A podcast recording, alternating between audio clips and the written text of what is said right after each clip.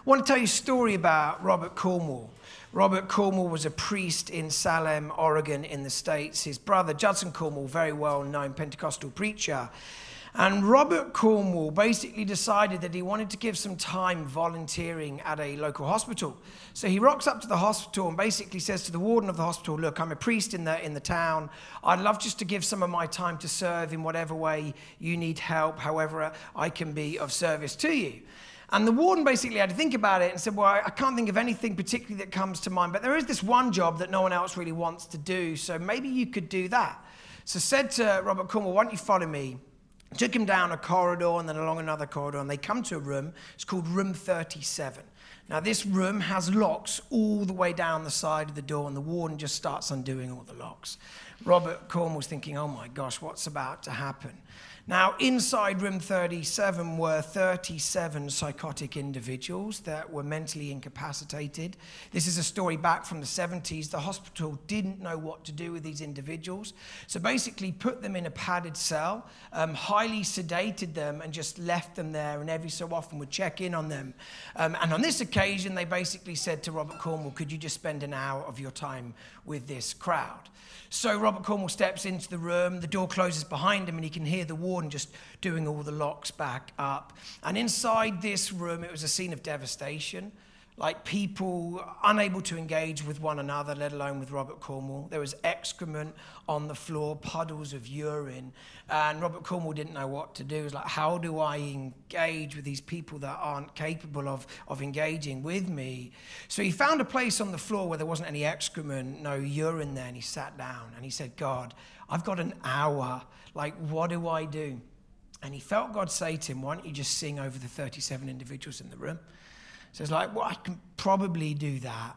So he starts singing, Yes, Jesus loves me.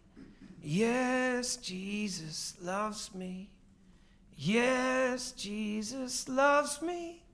The Bible tells me so. Okay, I got a bit more time. Yes. he spent a full hour singing that one refrain the end of the hour, he hears the warden come and the door being unlocked, and the warden says, Thanks so much. That's been great help. Um, anyway, next week, Robert Cornwall turned up again, said to the warden, I'll do anything, any jobs. And he's like, Yeah, there is this actually, there's this one job no one really wants to do. Follow me. Room 37, yeah, guessed it right. Um, and same routine, steps into the room, finds a place on the floor. God, what do you want me to do? And just senses the father say, I tell you what, why, why don't you sing? Over them. It's like, fine. Yes, Jesus loves me for a full hour. Week three, into the same room, start singing, and then something happens. This larger lady begins to walk towards him, and he's feeling fairly intimidated. Am I about to be attacked? Like, does anyone know I'm in here? Oh gosh. And she moves towards him and then sits down next to him, joins in the singing. Yes, Jesus loves me week by week, people start moving to the center of this room to join in the singing, right? After six months, every single one of the 37 were out of room 37 and on self help wards. At the end of the year, 36 of the 37 have been discharged from the hospital, and many were worshiping in his church. That's a remarkable story. There are easier ways to grow a church. Let me just name that. There are easier ways to grow a church. But the incredible thing about the story is the transformative power of love. The 37 individuals weren't engaging with an intellectual idea, they were encountering experiencing the love of the Father. And when head knowledge becomes heart knowledge, it transforms your life. So the question we should be asking is how does head knowledge become heart knowledge when it comes to the love of the Father? And the answer is when that love is communicated with passion. I can say to my wife, B, I love you. And I can say it again and again, I love you, I love you. But those words need to take on flesh. They need to be communicated in action, and more than that, with passion. Now, as we regularly say here at KXC, the word passion, the Latin root, is the verb passio, meaning to suffer. When you communicate love by making sacrifices to enable someone else to flourish, they don't just encounter an idea, they experience that love in the core of their being, right? To truly love with passion means to love with sacrifice, a love that involves suffering. And in the encounters of Jesus we read of in the Gospels, he's constantly embracing suffering to communicate his love. You think of the woman at the well, a Samaritan, an outcast. He takes the side of the outcast, commits essentially reputational suicide. His reputation takes a massive hit, but in that suffering, he communicates love that transforms her life the lady caught in the act of adultery, dragged before the Jewish crowd. Jesus takes the side of the outcast. He takes a reputational hit, and in the suffering, she encounters love, and that love transforms her life. Think of Zacchaeus. Zacchaeus come down from the tree. I'm going to take the side of the outcast the tax collector, I'm going to take a reputational hit, and in that suffering, I'm going to communicate love, and that love has the power to transform lives. You see it again and again and again. And in the Gospels, it keeps building. It keeps building. Reputational hit after hit after hit until you get to the cross. And there's a reason we call Easter week Passion Week. We celebrate the sufferings of Jesus for us. And in celebrating the sufferings of Jesus, we're reminded that he suffered because he loved us that much. How much does God love you? This is why the cross is the symbol of our faith. When we look at the cross, we're like, He's passionate about us. He would suffer that much that we might not just intellectually understand, but encounter in the core of our being that we are loved. And when that goes in, it transforms your life. If you read the Apostle John, he keeps riffing on this idea in his letters. This is love, not that we love God, but that he loved us and sent his son as an atoning sacrifice of our sins. 1 John 3:16 This is how we know what love is. Christ died for us. Jesus himself said, "For God so loved the world that he gave his son." that whoever believes in him shall not perish but have eternal life. When, when you contemplate the cross, right? Not just trying to intellectually get your head around an idea, but when you look at the passion, the sufferings of Jesus, head knowledge becomes heart knowledge, it begins to transform your life. And the best known of all of Jesus' stories is the story of the prodigal son that many of us have heard. You've probably heard someone preach about it on multiple occasions. It's the story of a father willing to suffer to communicate love to restore a son. So essentially, the, the son says to his dad, Dad, when you die, this is a paraphrase obviously, I know what I want to do with the money. The problem is, I want to do it now. Like, I consider you dead to me. I'd rather the money now because I want to go and spend it. And this father says, Well, I'm not going to stand in your way. If you want to take your inheritance early, it's bringing huge shame on me, your father, and on the family and the community. But if you really want your inheritance early, you can take it. And the son says, Yeah, I do. I do. I count you dead to me. I want to take the money. I want to run. And he takes the money, he goes off to far off land. He spends the money recklessly, the equivalent of sex, drugs, rock and roll. Undoubtedly had a great time for a window, and then finds himself rock bottom. He's in a far off land. A famine hits that land. He has to find some kind of work. He ends up working on a, a farm. He's so hungry that he's looking after pigs, but there's a moment where he buries his head in the pig trough because he's that hungry. Like, that's rock bottom, right? When you bury your head in a pig trough, that's rock bottom. And that's the moment he has this idea maybe I should just go back to dad's place. I could never go back as a son because I brought shame on the family, on my father. But my dad's a father of incredible grace. Maybe he'd welcome me back as a hired servant. And maybe if I'm there for long enough, I can basically get a bit of a wage. And maybe I can buy my way back to the table. I can pay back the inheritance and earn my place at the table. That's religion, by the way, isn't it? This idea that through human endeavor and striving, you can earn the identity that God wants to give you freely by grace. So he comes up with this idea. He starts walking home. He's rehearsing the speech. Dad, I've sinned against heaven. I've sinned against earth. I'm no longer worthy to be called your son, but could I be like one of your hired servants? At least have a bit of income so I can get by and maybe earn my way back to the table. And the father doesn't even listen to the speech. Nonsense. He basically throws his arm around his boy, kisses him on the cheek, puts a cloak around him, that's a symbol of sonship, a ring on his finger, that's another symbol of sonship, and celebrates my boy who was dead, he's alive again. He was lost, he's now found. It's time to party. Now, it's a great story, right? It's a really good story. It operates at a number of levels. Level one, it's just a beautiful story of reconciliation, but there's a deeper level where this story is deeply emotive, incredibly moving. Now, to understand this deeper level of the story, I, I, want to invite you to embrace the mindset of a first century Jew in the crowd listening to Jesus tell the story.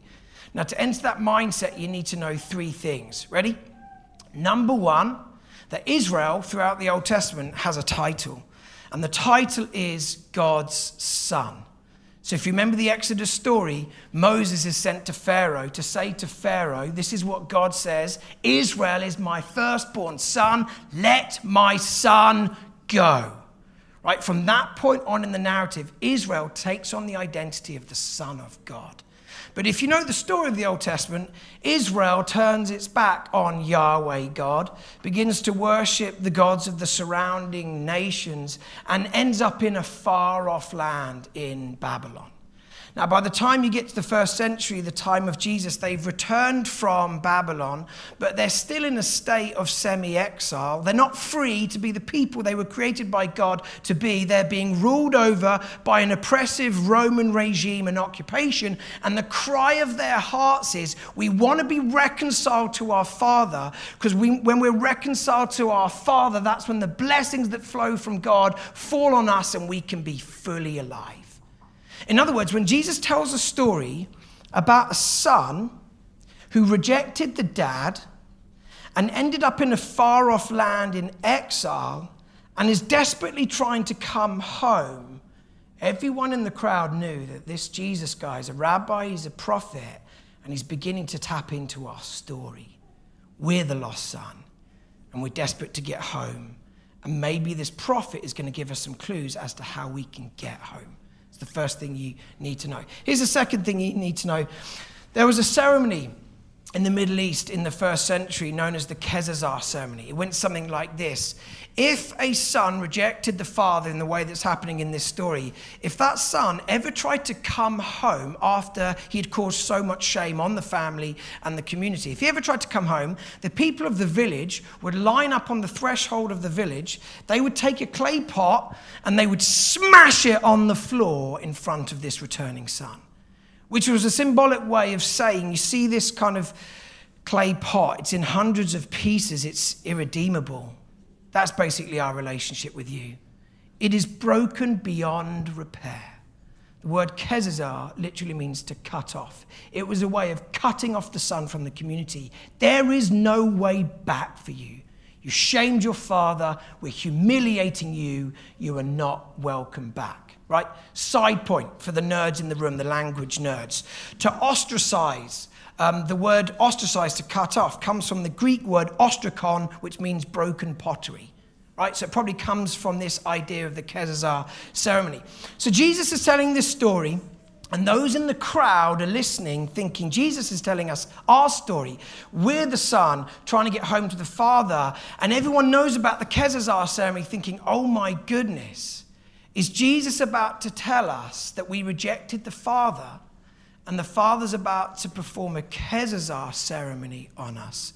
And there will be no way back for us to his presence. We'll never be able to flourish in the way that we were created for.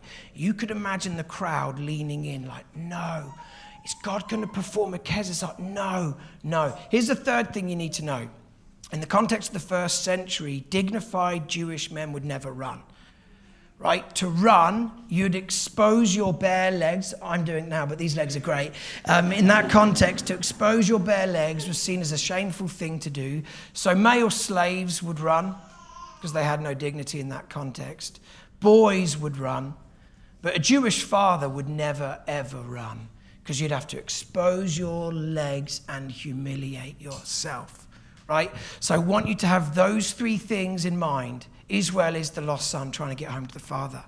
Everyone's waiting for the Kezazah ceremony. Thirdly, dignified Jewish fathers don't run. So if you put that together and you imagine yourself part of the crowd listening to Jesus tell the story, like where's the power and the punch in the story? And the power and the punch is everyone's waiting for the clay pot treatment. Everyone's listening, like, we know what's coming. This is going to be brutal. It's the clay pot treatment. This is the moment where the father gets revenge and pours out his wrath on his son, and the son is humiliated for what he did. But if you read Luke 15, as we read earlier, there was no clay pot treatment, was there? There was no Kezazah ceremony. The son wasn't humiliated. Instead, it's the Father who humiliates himself in the place of the Son. It's the Father who picks up his robes, exposes his bare legs, and starts running. So the question we should be asking is why did the Father have to run? Because if it was you, if it was me, even if we had it in our hearts to forgive, we would walk and we would just allow the Son to grovel for a little bit, to sweat just a little bit like just to put them through their paces, a moody walk. Yeah. Okay. Yeah. He looks repentant, but he'll pay. Right? You're expecting that, but he doesn't do that. The reason he starts running is because he knows if the people of the village find the son first, they're going to perform the Kezazah ceremony. Such is the love for the Father that it says he waits and watches in his fields. Now, we don't know whether this was happening every day for months, maybe even years, but he's still going through the routine, going to the edge of his land. Maybe my boy will come back one day. Maybe my boy will come back one day. And then one day he sees in the distance his son, disfigured, but recognizably his son, and he can't help himself. He's like, I've got to get there first. He hitches up his robes, he humiliates himself in public, and he's sprinting to his boy, sprinting to his boy.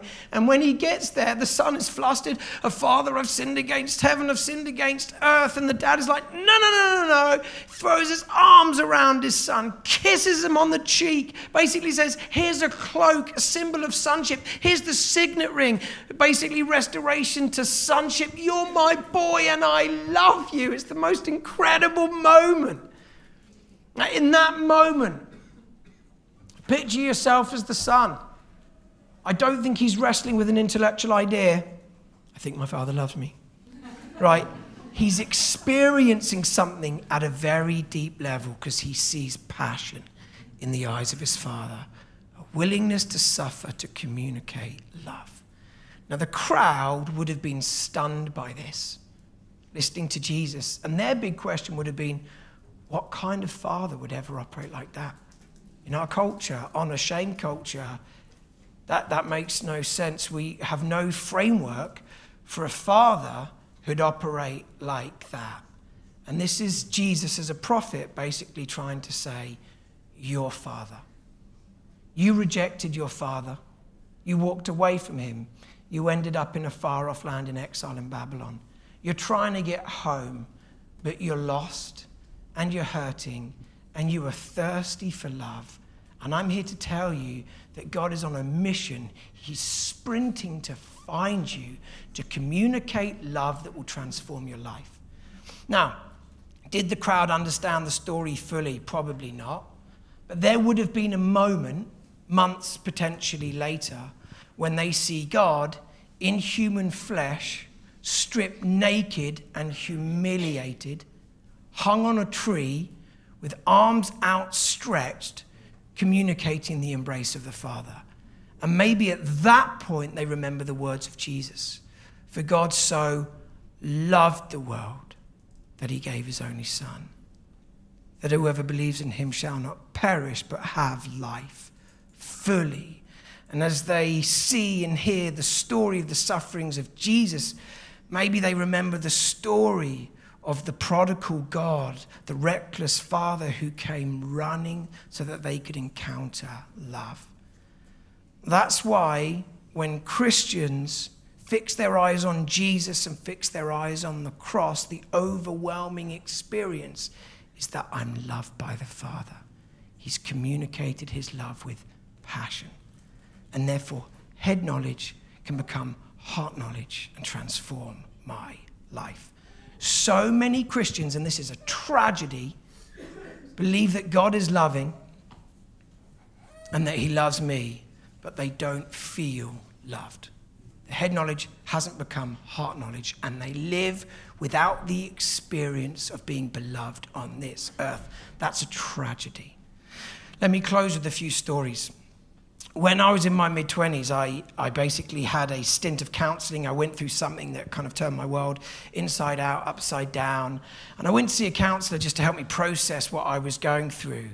And a few weeks into counseling, I guess the counselor sort of like knew he was beginning to sort of like prod and poke on, on the area of my deepest wound.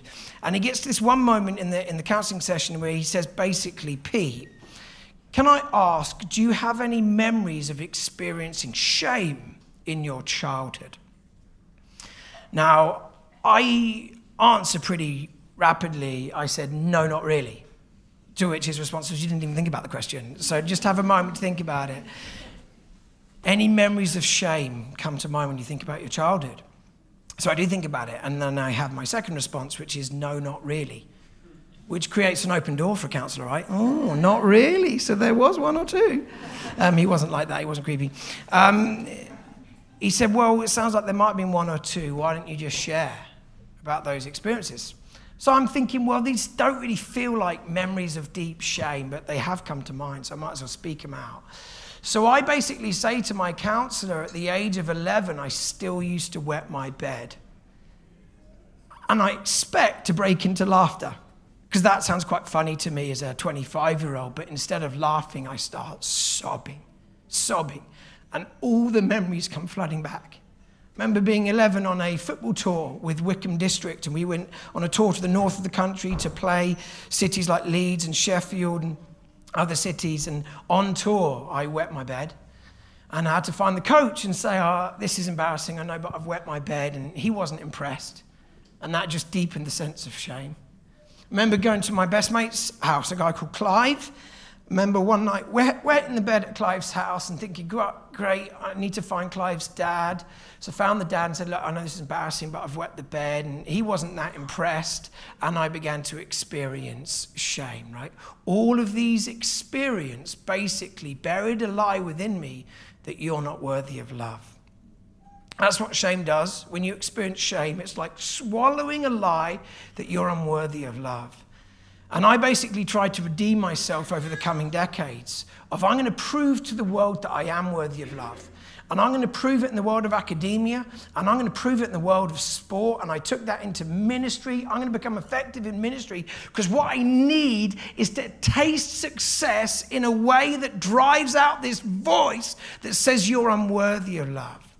And here I am in my mid 20s, exhausted, sobbing, because I'm still experiencing this internal voice you're not worthy of love. How embarrassing that you wet the bed at the age of 11. Now, that was a moment for me of the love of the Father finding my greatest wound and communicating with passion that He loved me. Now, I'm still on that journey, but that journey has and continues to transform my life, allowing the love of God into the place of greatest shame in my life. I preached a similar sermon to this at a church in the southwest. At the end of the talk, this lady in her mid 80s came to me and said, Pete, can I have a quick chat with you? So I said, Great, let's have a chat. We go to the side of the room, we sit down. She says, I want to tell you a story. When I was six years old, I went to a dinner party with mum and dad. And during the party, I don't know how it happened, I got lost from them. I couldn't find them in this house. I walked around, couldn't find them, was in the living room. I needed the toilet. I didn't know where the toilet was. I was too frightened to ask anyone. Couldn't find mum and dad. So in the middle of this floor, I froze and I wet myself and it was probably visible to those around me. This gentleman found me, took me by the hand to find mum and dad. But before he took me to mum and dad, he looked in my eyes and he said, You're a disgusting little girl. And then frog marched me. to my mum and dad. And she said, I'm in my mid 80s now. And for 80 years of my life, I've lived with an internal voice that basically says, You're a disgusting little girl.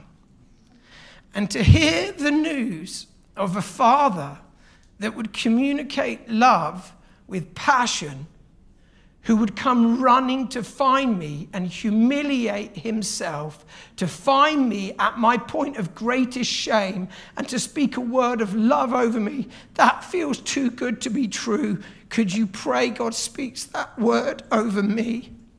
So here I am, corner of the room, praying over this lady in her mid 80s. Lord, would you find her? And with the voice of your love, drive out that horrible lie that she's a disgusting little girl. Would your love decimate that voice and start bringing life? Final story. I preached this sermon again. I've preached it a few times just to let you know. Some of you in the room is like, I know, I've heard it at least four or five times.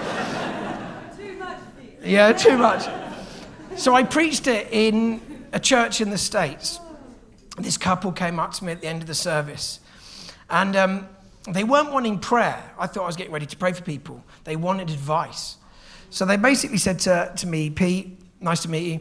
Um, we've got a little girl, similar age to maybe you were in the story that you told. She is wetting her bed, and we're getting really frustrated with her. And I think she knows that we're getting really frustrated with her, and our tolerance levels are wearing thin, and we feel really guilty about it and we don't know what to do, what would your advice be? And this was a moment for me where I recognized I'd become a bedwetting advice and expert. I was like, I didn't grow up wanting to be a bedwetting expert, right? So I was like, so I could reject this couple or I could enter in. I've never given advice on bedwetting before, but I, I stepped into that moment. It demanded it of me. And, and I said, Do you know, this is what I would do. And I hadn't ever thought about this, so I'm, I'm, I'm riffing in this moment. And I offered them some advice that I can almost guarantee they did not follow through on, right? And I wouldn't have followed through on it either. But this is what I said I said, next time she wets her bed, before you go in and change the sheets and communicate disappointment, this is what I would do, because this is what I think God would do. I'd get into that wet bed, into the urine stained sheets I would hug your little girl and tell her you love her. Right? Even as it's coming out of my mouth, I'm like, that's horrible advice. Pete, you would never do it. You would never do it. I don't need to do it. They needed to do it. Because that is what I believe God would do. He'd find the place of your greatest shame, and this is the message of the incarnation, God taking on human flesh in the person of Jesus. He'd find the point of your greatest shame and he'd make his bed in that place. He'd make his home in that place and he'd speak a better word. You're loved. And he'd communicate it with passion. And with that kind of passion, head knowledge becomes heart knowledge and it transforms your life. Do you know what Martin Luther, the Reformation theologian, said of the followers of Jesus? He said, Christians aren't loved because they're attractive He says they're attractive because they're loved. When a Christian fully understands their identity, they become so attractive because they live at the core of their being with this idea. And that head knowledge has become heart knowledge, and now I am free. And when you meet someone that knows at the core of their being that they are loved perfectly from a perfect heavenly Father and they live with freedom, that person is deeply, deeply attractive. This is the invitation. If we're to have encounters of grace this week, focusing in on the love of the Father, the invitation, and we see it at the cross, the outstretched arms of Jesus, the invitation is, is to come, not just to grab hold of an intellectual idea that you're loved by God, right? But to allow head knowledge to become heart knowledge so it can transform your life. Should we stand?